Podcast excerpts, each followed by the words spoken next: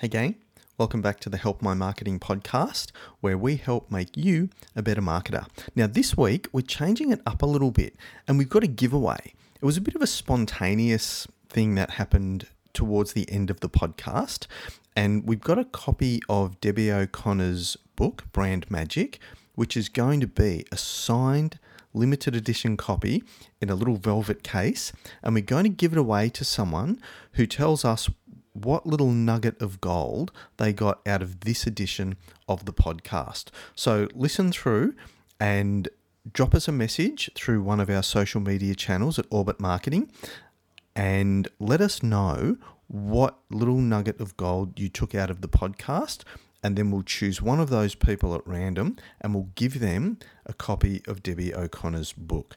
So the key is you've got to listen through and you've got to find something that resonates with you. There's no trick to this. There's no particular piece that we're looking for. It's just got to be something that resonated with you that you feel like you can implement. Let us know. Let us know on one of our social channels and we'll give away a book to at random to one of the people who lets us know.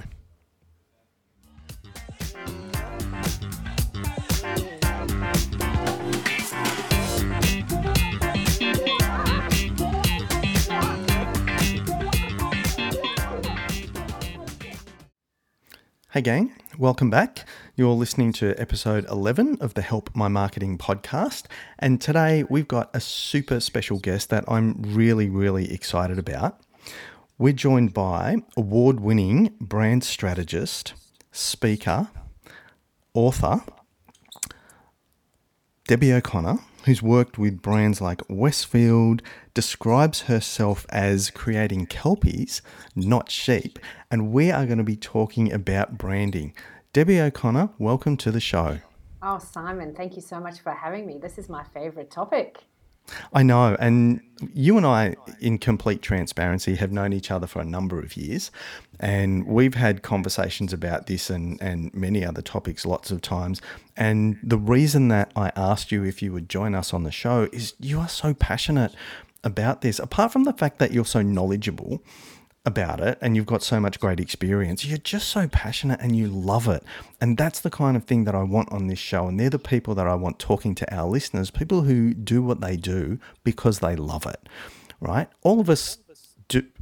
The money that we make out of our businesses is important, right? But we could make money doing lots of stuff.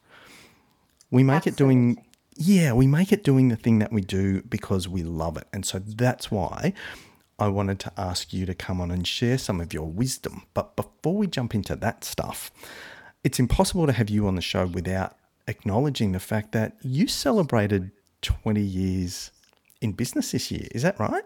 I did. I don't know if I need a medal or if I need to be committed. So it's a massive milestone. I'm very proud of it, but gee, it's been a long time in the industry.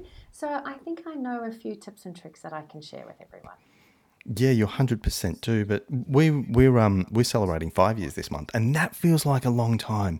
So 20 years is such an epic achievement. So congratulations, Deb. It's brilliant, and it's incredible to see what you've done and what you've achieved and the business that you've built. So congratulations, and I think you celebrated with some time away because I was super jealous seeing some of your photos. I did, and look, I guess you know the ultimate when people try and describe what success is.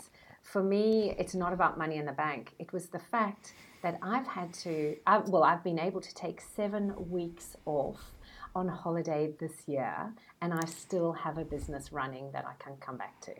Ah, stop it. Good on you. And that's what it's about, hey.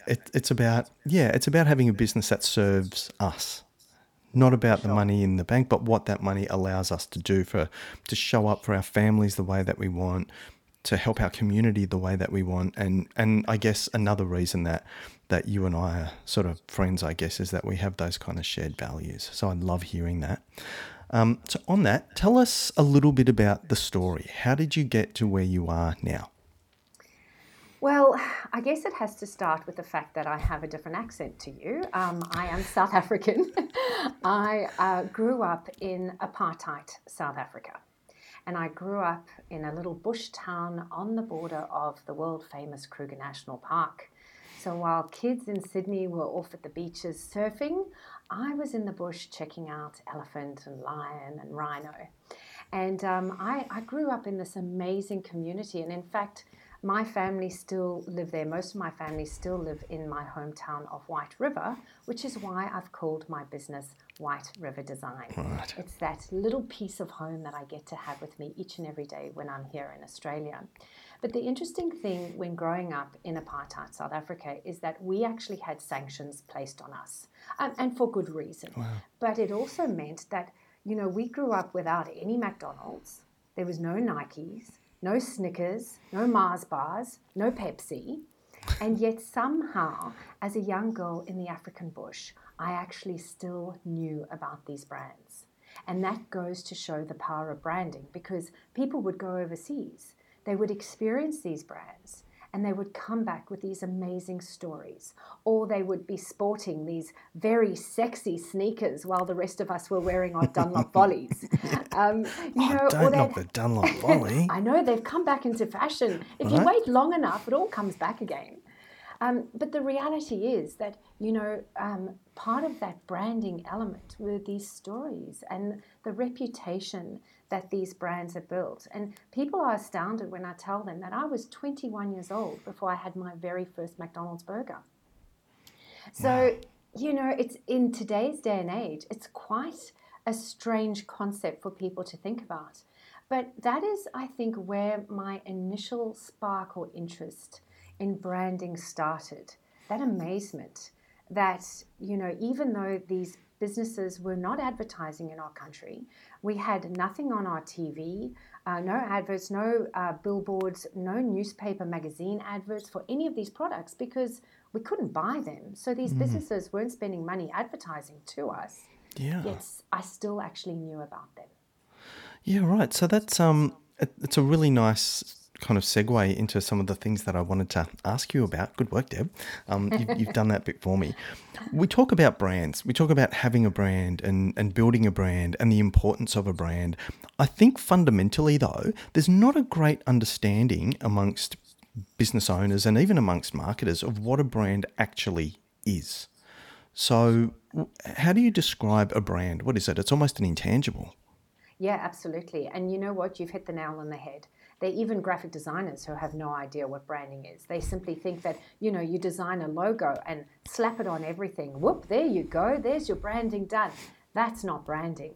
You know, your logo, and coming from a designer, I am a designer by profession, by trade.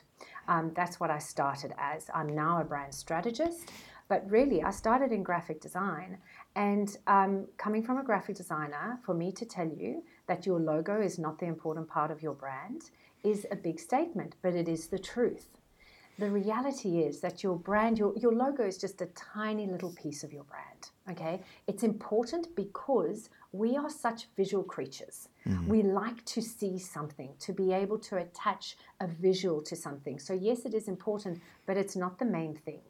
I like to say to people, apples don't sell computers. Mm. You don't buy your phone or your watch or your computer because it has an apple on it. The apple simply tells you where to buy it and who owns it. You buy the computer or the phone because of the innovation, because of the forward thinking, because of the beautiful design and how it syncs your entire life. And it makes you, as the consumer, look progressive. That's why you buy it. And so when it comes to branding, there are so many different elements to branding. And, you know, when I look at it, I say that there are things like it's your brand promise. It's what you stand for. It's your purpose. It's how you want to treat people. It's the memories that you make for your customers. It's that gut feeling that they have about choosing you opposed to choosing your competitor. It is your reputation. And so if you look at your brand as how you build a reputation, you have a much better understanding of what makes up a brand. Yeah, it's I'm actually reading It Starts With or Start With Why by Simon Sinek. I love it. I've read bits of it from time to time, but I'm kind of really entrenched in it at the moment. And Apple is one of the examples that he holds up as being a really powerful brand, which started with why. Why do we do what it is that we do? And I was thinking about it because, you know, we're Apple converts in this house. Everything we have is Apple. But I don't know why, apart from the fact that there's just this emotional connection to that brand. I want to buy whatever it is because it's Apple. And not just that, I want to buy the best one. Absolutely. Could I get that product that does something similar for a quarter of the price? Probably. Yes. But I wouldn't feel happy about it, you know? So I guess that's the power of the brand, isn't it? Is that connection that people have to it and their willingness to pay for that. Yeah, and they see value in that. They see the fact that these are beautifully designed products, that there is more to it than simply having a phone. Let's look at Apple as far as, you know, I love brand personalities, okay? I always like to start with the personality. So while Simon Sinek says start with why, I think we actually need to start with who, because it's very hard to understand what your why is if you don't know who you are as a person or a brand. You know, when you're trying to find your purpose in the world, starting with why is very, very difficult. But if you understand who you are and how you're wanting to appear in this world and be in this world and improve this world, it makes your why a lot easier to find. So when we take a look at Apple as an example, Apple is very much the creator brand personality. They're innovative, they're forward-thinking, they're progressive, they're thinking outside the box, they're thinking differently. That's how they came up with their amazing slogan. But what it does is it attaches those same attributes to the people who buy that brand. People resonate with that. People go, oh yes, this is what it makes me feel good because of all those different elements to it, which maybe Samsung just doesn't get there. Yeah, absolutely. You've almost jumped ahead a little bit for what I wanted to talk about, but that's cool.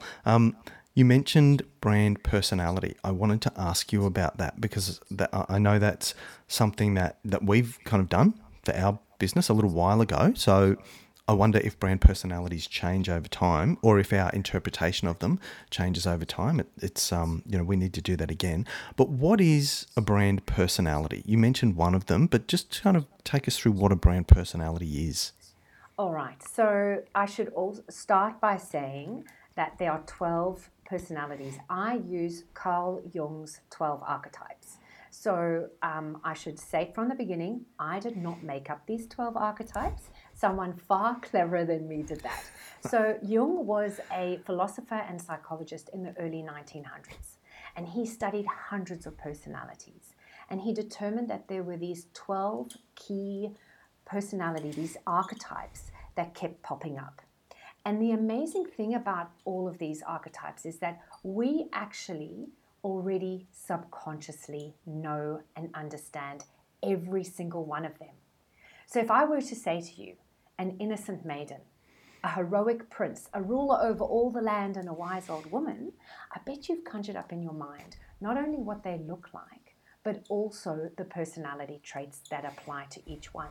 And I bet you $1 million right now that innocent maiden does not have short black spiky hair, covered in tattoos, walking down the street, kicking over bins and swearing at people, right? Your brain is going, no. But if I say to you, that is the rebel, you go, oh yeah, I totally get that. Fits perfectly. Exactly. Now imagine the power of building a brand with these attributes from these personalities that we already know and understand, that we can subconsciously start to connect our brand with our customer through the language and tone that we use, through the experiences that we create, through the colors that we use, the fonts that we use from a visual perspective. And we put all of this together into an amazing culture that creates this brand essence. Now that is super powerful.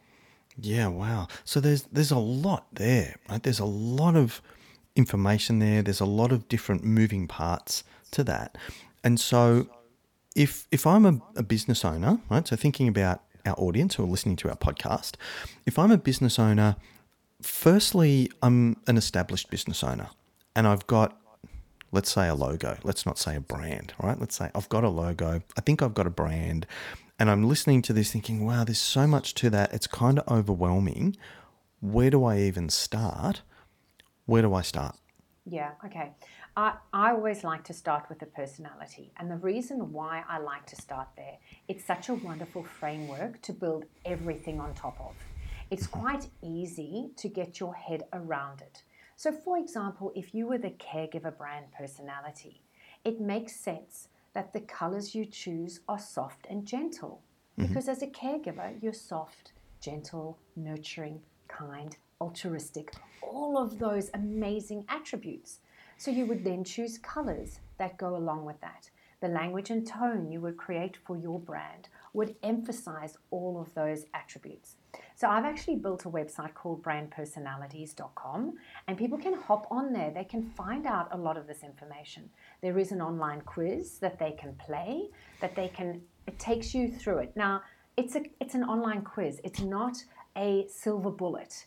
Normally, when I'm doing a consultation one-on-one with a client, it can take us up to an hour to uncover what the personality of the brand is, because there are a couple of challenges that people face. Number one, they normally go towards words that they feel a connection with. So it's normally their personality. And I'm saying to people, if you're building a brand, you don't really want to build a brand on your own personality, because if you grow a team, it's very hard for your team to try and be you. And so if you build a brand that has its own personality, then it's so much easier for people to come to work each day, put the persona of the brand on, and know the language and tone that they're going to bring to the brand. And I'll give you an example. Richard Branson and Virgin. Richard Branson is, his personal brand is what we would call the explorer. He's a bit of a thrill seeker. You know, he's self-motivated, self-directed, out there exploring, pioneering, doing things that are bringing like this newness to his life and doing new things. He wants to go to the moon, you know. He loves that type of adrenaline junkie stuff. Yeah. However, Virgin is, Virgin. That name back in the 80s, shock, horror, oh my God, what are you doing? You're calling a business you can't Virgin? Say that in polite society. Exactly. So they're the rebel personality. They're shaking up the status quo. They're doing things differently, constantly disrupting different industries all the time. You can see how they are completely separate. Yeah. And they can bring both of their amazingness at the same time, but they are completely different brands. Yeah, right. It's funny to hear you talk about, the brand personality and the team being able to put on that persona. I was listening to a podcast last week, and Ryan Dice was being interviewed, and I don't know if you know Ryan Dice, but he's from digitalmarketer.com, and he's built a number of really successful businesses over time, and the personality. So the attributes about him personally that people are attracted to when he's building his business, they're the first things that he looks for when he's building a team. He's like, I can teach that person the skills, but they need to embody the personality of this business if they're going to be forward-facing. Because of that exact reason, like those personality traits are so important, and whatever it was that attracted people to him, to the brand in the first place, is either going to attract them to his team members or push them away. So yeah, those traits, those personality traits are the first thing that he looks for when he's hiring, and the skills we can teach, but they've got to be able to fit into our brand to start with. And it's so powerful, it literally infuses into every area of your business. And so it becomes very strongly part of your culture, which is why he would be looking at that personality attribute and go, okay, is this a good cultural fit? Because you don't want to actually attract the wrong people to your brand as far as customers are concerned. So why would you want to attract the wrong people as part of your team? It's very powerful to use this as a base. Yeah, and that was kind of his point. He's like, people are attracted to these personality traits to start with. If I'm going to step back and stop being the face of the business and have the brand be the face of the business, then everybody's got to embody that. 100%. So, okay, so then it's entrenched, it's ingrained into the very DNA of our business. If I've built up a business over a period of time and I've got customers and it's all running and it's all happening, but I'm thinking I don't have a clearly defined brand, is it ever too late to think whatever is in place now isn't right, I want to fix this? Is it doable? Oh, 100%. It's never too late. So I think that that's a really important message to tell. Now, there's a fundamental difference between business and brand. Business is simply transactions, all right? So you've been able to get your business to a certain stage, transacting, everything's going well. What we found during COVID is that a lot of businesses could no longer transact, and so their businesses went under. This is where brands actually came to the forefront, because branding is about connection. Branding is about resonating with people, and so it's more than simply making a transaction. So if businesses have been able to build up to a certain level purely on the transactional basis, they will hit a certain stage where that's not going to be enough anymore. If they want to take it to the next level, they really need to build a brand. They need to create that connection piece. And so this is where they would sit down and go, right, now we need a strategy to move us forward in how we're going to start really connecting, really resonating with people, really making an impact in their lives. Remember, branding is not about you. It's about them and what they think of you. Yeah. And so it's all in their minds, the process of branding, having the strategy, putting that all in place to go, okay, this is what we want people to think about us, and creating a synergy all the way through so that by the time they experience our brand, what we're saying and what they're experiencing is the same thing.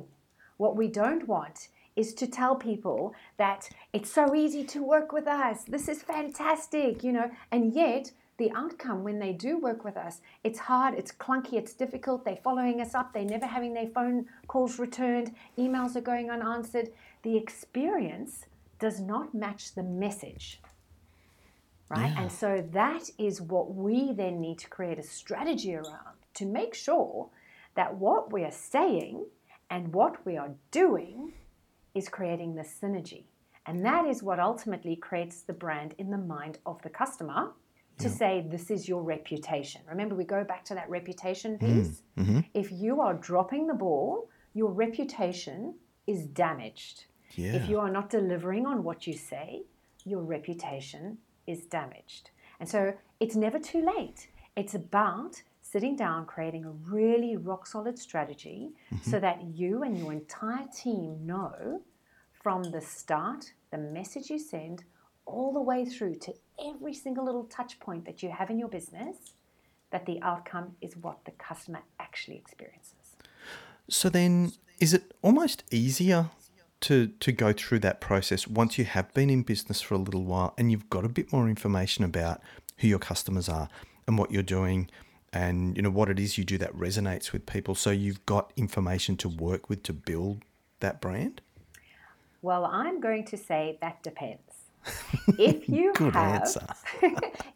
have really good customers that you love, that work really well with you, they value what you do, they pay you on time. You know those great customers that we all want? Totally, the A customers, yeah. Yes. Then I'd say absolutely having that history and that knowledge is very powerful. However, if you've got terrible customers, they don't value you, they're quibbling about price all the time, they delay paying you, they waste your time, you don't actually want those customers. Then I'd say, well, no, you don't want to attract more of them. So it's about looking at it going, hang on, who are my A customers? Who are the people that love and value what I do? Because branding is about the attraction, right?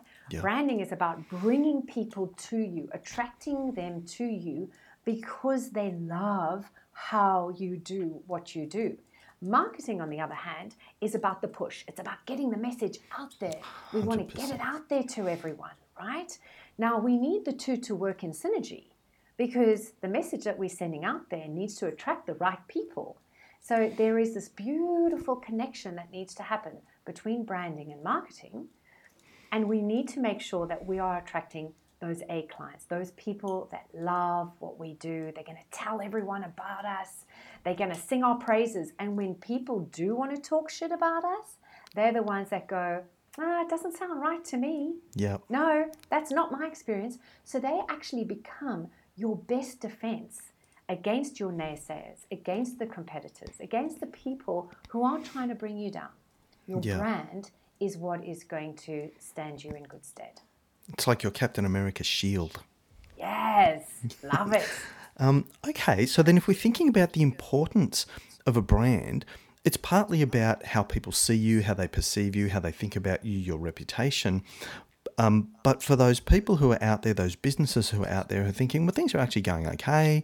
You know, I've got customers, I'm making money, things are okay. But having a well-defined brand is going to help you attract more of the right customers, those customers you really want to deal with. We all talk about working less, working smarter, making more money, serving less customers who are willing to pay more. This is the importance of a brand, yeah? Yes, and you know, you can't just click your fingers and have a brand in like a month or two. If you work with a very good strategist, yes, it can look as though your brand has been around for a lot longer. But I want to give an example of pre-COVID. So everyone knows Quilton as a toilet paper brand, right? And they're in every supermarket that you can get. However, there is another Australian brand called Who Gives a Crap. Yeah, love it. Their branding is amazing. And if any of these listeners have not seen anything about Who Gives a Crap, hop on their website. They basically, it's a toilet paper brand. They do toilet paper, but the toilet paper is created through sustainable means. 50% of the profits from this particular organization go to creating sanitary environments in third world countries. Their blog is called Toilet Talk. Or no, it's Talking Crap. Sorry, it's called Talking Crap. Their toilet paper comes marketer's wrapped dream. It's a marketer's dream, right? And their toilet paper comes wrapped in paper, so that there's less plastic waste. And on every wrapping, they've got little tidbits of information about, you know, funny things that you can read when you're on the toilet, right? So everything about their brand is so engaging. Now, when COVID happened and you went into the supermarkets and there were no longer any toilet paper because some crazy craze thing, everyone said stock up on toilet paper, people turned to brands like Who Gives a Crap. In fact, Who Gives a Crap sold out within days because people went, right, this is a brand that I know. It's a toilet brand. They're doing amazing things. I'm going straight to them. Yeah. This business absolutely flourished during COVID. Not so much because of the product. Yes, everyone wanted the product, but because they had already started cementing themselves as a business that gave a crap, right? And so now when a crisis is happening, immediately you start to think of businesses that are doing things differently. And so Who Gives a Crap did insanely well during COVID and still to this day does incredibly well. And I love that example because that's us. We switched from Quilton to Who Gives a Crap. Even though the Quilton stuff's super soft and really nice, it was the sustainability, I guess, element of their brand. It was what they stood for, was why we 100%. Bought from them, right? It was the starting with why. It was the sustainability and the fact that they did give a crap in a world that, you know, seems not to. So I love that example, Deb, and we're, you know, hold us up as the example, you know. Yeah, and I've got a co-working space, and we totally switched to Who Gives a Crap because not only were we being able to minimize our footprint on this world and be able to help people in third world countries just through our purchasing, right? We haven't changed anything else, our purchasing, and they delivered it to us. Even better, we didn't even have to go to the supermarket to do it. So everything became so much easier, awesome. So much better going through with their brand. Yeah. Yeah, I love it. And so I guess that kind of is a nice way to open the conversation about something you mentioned previously, which is brand promise. Explain that. What's a brand promise and why do I need one? Yeah, look, I love a good brand promise. And the reason being is because as business owners, one of the first things, you speak to any business coach, one of the first things they say to you is focus on your mission and your vision. You need to know where the brand, your business is going and what you want to be able to achieve. But the reality is that's all about you. As a business owner, it's what you want to achieve for your business. A brand promise, we are actually flipping the narrative and we're making it about the customer. Remember, your brand is not about you, it's about your customer and what they think of you. So by creating a brand promise, what you do is you look at the entire environment and go, okay, what are their key pain points? What are the things that we can promise them to alleviate any questions that they might have about using our business? So I'll give you an example with White River Design. We have learned over the years that so many people are really nervous about, well, what if I spend all of this money and I don't like it? That is a really big pain point for them. And so our promise is that we will create a brand that you can be proud of. I don't need you to like it. I want you to be proud of it. Because if you are proud, it comes from your gut. You know, and if you're proud of it, you're going to sell this to the entire world, right? And so there's more of an emotion attached to pride than simply like. And so that is my promise to customers, that we will create your brand that you're proud of. Another example that I have is a group that we were working with. They are a not-for-profit and they deal with our youth in crisis, kids aged from 12 to 24. Mm-hmm. And this organization, they're amazing. They can provide food, hot meals, a place to have a shower, a safe space in the afternoon when kids are after school. They do have houses where people can get accommodation. They have even bailout services for this youth in crisis. Right. And so when we were brainstorming this whole thing, you know, these kids from 12 to 24, that's a very big different age group. And so their challenges were very diverse. Now, when they were going through all of this, they were saying things like, you know, that unfortunately, if someone was having a really difficult time at home, maybe there was some kind of abuse or whatever the situation, they couldn't promise the child a bed for the night. They couldn't promise that. They couldn't promise that they would never have a difficult situation at home ever again. They couldn't promise anything like that. Mm. But when we nutted down the big problems that were happening in these children's lives, they felt that whether they were at home with their parents, their friends at school, their teachers, they weren't being heard. No one was listening. Mm-hmm. So when we looked at this organization and said, hang on, could you promise to listen? Could that be a key element for what you do? Because you often find that if someone has a problem and they simply talk it out, it can solve so many problems just in talking. Yeah. And they said, you know what? Yes, we can. So now their brand promise is, we listen. It's as simple as that. We listen. So now from the receptionist all the way through to every caseworker to the CEO, if a child wants to talk, they have absolute categorical permission to stop everything that they're doing and simply listen. So that's really powerful, isn't it? And I think that's really important. So your brand promise needs to be, one, something that's genuinely important to your ideal customer, whoever it is that you serve or that you want to serve. Promise them something that's important to them. Be sure it's something that you're in control of, something that you internally can control, and then make sure you deliver on that at every level of your business. Every level and every single day, and you've nailed it. And the thing is that sometimes your brand promise needs to stretch you. It needs to make you accountable for your delivery every single day to your customer. Because if it's too easy, you become complacent with it. Mm. But if you have to bring it every day, if you have to stretch yourself, because making a promise to someone, that's binding. There's something really special about a promise. You know, you don't ever want to break it. So what it means that you need one promise. You don't need five because five, honestly, you're going to drop the ball on something, right? And that's going to damage your reputation. But if you have one promise that you deliver on each and every day, you make sure that everybody is on top of that one thing. And if they need to drop everything to deliver on that, that is okay. Yeah, yeah. I love that. I love the accountability of that. Everybody in our business needs to know what our promise is. So for those of you guys listening out there in podcast land, what's your brand promise?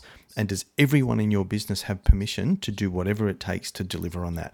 That's what's going to build your reputation. That's why people are going to want to work with you. 100%. Yeah. That's one nugget of gold right there. Absolutely. I agree. I think it's so powerful. Yeah, I love that. Okay, so we kind of know what a brand is. We can do our brand personalities and figure out who we are. Then we've got the elements of that, which is making sure that our colors, our fonts, the words we use in our copy all kind of fit together, because all the elements need to kind of point in the same direction, don't they? They 100% do. And I always like to get my clients to do a bit of an exercise where you map out every single touch point of your business. And you'd be astounded as to how many touch points we have these days. You know, back in the olden days, and people would have an office or a shop front, that face-to-face would be the primary way of communicating or connecting. But then you throw in telephones, and now you throw in emails, and now you throw in websites and blog posts and podcasts and social media. And there are so many different ways that you can touch a client experience. And so by mapping out every single one to say, okay, let's make sure that every time we answer the phone, we know exactly that it's a consistency that starts to happen. So there've been people that I phone them and they just answer the phone, hello. And I'm like, oh my, okay, so hello, is that ABC Plumbing? Yep. Sorry, who am I speaking to? Jim. Oh, hi, Jim. From a customer perspective, that whole experience is frustrating. Yeah. And if he had simply answered the phone, ABC Plumbing, this is Jim, boom, immediately there's a different experience there. And I go, okay, this guy's actually thought about, he's told me who he is, and I have a connection. I have a person's name to connect with. Yeah. So thinking about every single aspect, even down to your emails, the amount of emails we send these days, right?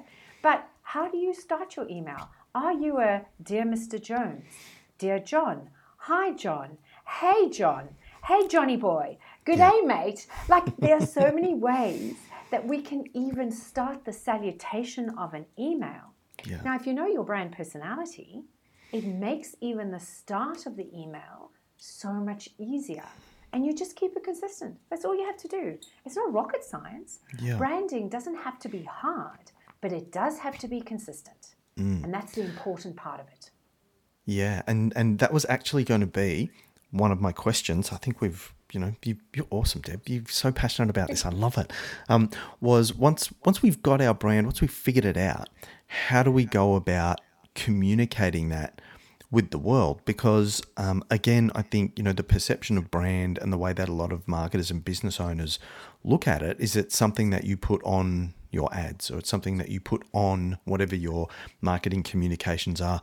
But it's way more ingrained than that, isn't it? It's the little things, even subject lines, even opt-in pages, right? Let's say we've got a landing page on our website, and we take a lot of time and we think a lot about the content on that landing page because it's got to motivate somebody to take an action, to do something. But what about the thank you page that comes up afterwards? That's so important, because the minute I click submit, if I'm going to suffer from some kind of post-purchase or post-action dissonance, the first thing that pops up in front of me has the potential to either fix that or to make it worse. So it's the little details too, isn't it? 100%. All of those. And you say, you know, branding is something that you do. It's actually infused. It's not you put it on. It's you infuse it in. You bring it to every element of your brand. And you're right, that thank you page is another touch point. So looking at every area of it is so vitally important for what you're going to be trying to achieve. So when I speak to my customers about branding and how you bring the brand, you do need to have something like a brand strategy document, something that you can share with your entire team that maps out what your personality is, what your why is, your purpose. I like to call it your purpose rather than your why, what your promise is, all of your colors, your fonts, the language and tone, how you want to make people feel. If you've got a strategy document that has all of this information in place, it makes it so much easier to pass this around to your team. But also your team these days could be people that you outsource work to. Now, if they have the strategy document that they can refer to, if they do something that is not on brand, you can very easily pull them up. However, if they're not given this kind of structure and strategy, and they do something that is totally off-brand and could damage your business or your reputation, you have no recall. Shame on you for not actually having shared this. Yeah, exactly. And for not, and I guess for not having made it important enough to want to communicate that with everybody. I'm going to ask you about brand strategy masterclass in a second. I'll ask that to wrap up. But you said something there that just resonated with me really strongly. You said branding isn't something you do. It's way more than that, and it's deeper than that, isn't it? And so I think often we think about branding and communicating our brand as in communicating it with the outside world. But we need to, like, the language we use, the way that we behave, all of those things, they need to be inside our business too. Hey, the way we speak to one another, the way we speak about our clients when nobody's listening, like, it needs to be infused into everything, hey? Yes, and that is where I talk a lot about brand culture. The culture of the brand is so important.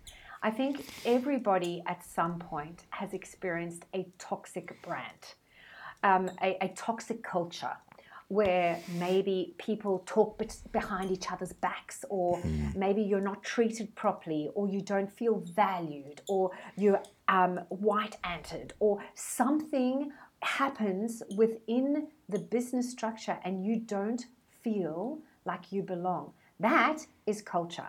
Now, that is something that is very much part of your brand, because if people, as I said, it's how they experience your brand. If people are your employees and they experience this terrible culture and they leave the business and they go somewhere else, I tell you what, they're telling people that. Yeah. They're telling people about this experience. And so branding is infused in absolutely everything. I've actually just written a book about brand personalities, and culture is one thing that I bring in to say, with each personality archetype, what kind of culture would you bring to that particular personality? So as an example, if you are the neighbor brand personality, which is down-to-earth, practical, reliable, dependable, roll up your sleeves, get involved, you don't tend to have very much of a hierarchical type of business, because that's not very much a neighbor style culture. However, if you are the ruler is all about structure, order, stability, having hierarchy. People who want to be in that organization, they love a hierarchy. They love the fact that they can climb the ladder. They like to know who's the boss and who to go to at particular areas of when you need any help or advice or whatever the case is. So you can see even there, the culture becomes a massive part of your brand as well. Yeah, and in I think you mentioned earlier, in attracting staff as well, in attracting the right people. So your book, you've written a book, I knew you had a book previously, but this is another one. So I'm not sure exactly how, but we might give a copy of that away. So I will grab a copy of that book from you, and we will give it away to someone, and I'll figure out how when we get off this call. Awesome. What's it called? The name of your book? It's called Brand Magic: How to Create a Brand with Personality. So it's actually in the pre-order stage at the moment. It is being launched on the 1st of November, which I'm very excited about. Awesome, so, congrats. Yes, and what I will do as well for whoever the lucky winner is, we actually have a limited edition velvet box sleeve that the book will go into. And so whoever is your lucky winner will get that, and I will sign it as well. Oh, Deb, that's awesome. Okay, very exciting. So people, stand by for how you're going to be able to win that. Okay, so before we wrap up, I want to ask you, people are sitting there, they understand the need for a brand, they're not really sure where to start. You've got a masterclass coming up. I do. Before I get you to pitch that, the Brand Personalities Quiz, everyone, I will make sure that there is a link to that page in the show notes, so anybody who wants to go through that can do it. But Deb, tell us a bit about your masterclass. Yeah, so the masterclass is the Brand Magic Masterclass. It is a 10-week online course where we will drop episodes or modules every week, but I will also be getting on to Zoom every single week to answer questions, to go through additional elements of branding that people might need a little bit more help with. So it is me working side by side to help you create a really rock solid brand strategy. So we're going to go through, you're not actually going to design a logo or anything like that in it. This is more about creating the strategy, the piece behind that, so that when moving forward, you then know exactly what you want your brand to look, feel like, experience, all those amazing, beautiful elements that come into branding. Now, the incredible thing about a lot of your brand strategy is that you simply need to create the strategy around it. There are only 2 modules that actually require you to outsource and pay someone to do anything. And that would be getting your logo, colors, fonts, all of that sort of thing organized. And the other one would be a website. Now, you could do them yourself, I guess, but this will give you so much structure around it that if you were to take it to somebody to develop for you, they will have such an amazing picture about what you're wanting to create with this brand. So we're going to be running that for 10 weeks. Doors open now for people to want to sign up, and we start on the 21st of September. Awesome. And that's the missing piece, I think, will be the direction and the support that people need in order to build the strategy. Like you said, a logo, a website, you can outsource that, but you're not going to get the results that you want unless you've got a really well-defined strategy for those people to follow, and then for how you go about rolling out your brand within all of your different communication channels. Deb, you haven't disappointed today. I always feel really inspired and motivated after I chat to you. And it's been fabulous. You've been so generous with your time and with your knowledge. So thank you very, very much for joining us today. Gang, there will be links to Brand Masterclass, and there will be links to Brand Personalities in the show notes. So check them out. Debbie O'Connor, thank you so much for joining us on the podcast. Thank you so much for having me. I've had a ball. You've been listening to the Help My Marketing podcast, where we make you a better marketer. Don't forget, if you'd like help with your marketing or advertising, reach out to us for a chat with one of our digital marketing experts. You can find us on Instagram at Orbit_Marketing, on Facebook at Orbit Marketing Oz, or at www.orbitmarketing.com.au. Thank you for listening, and we'll catch you on the podcast next week.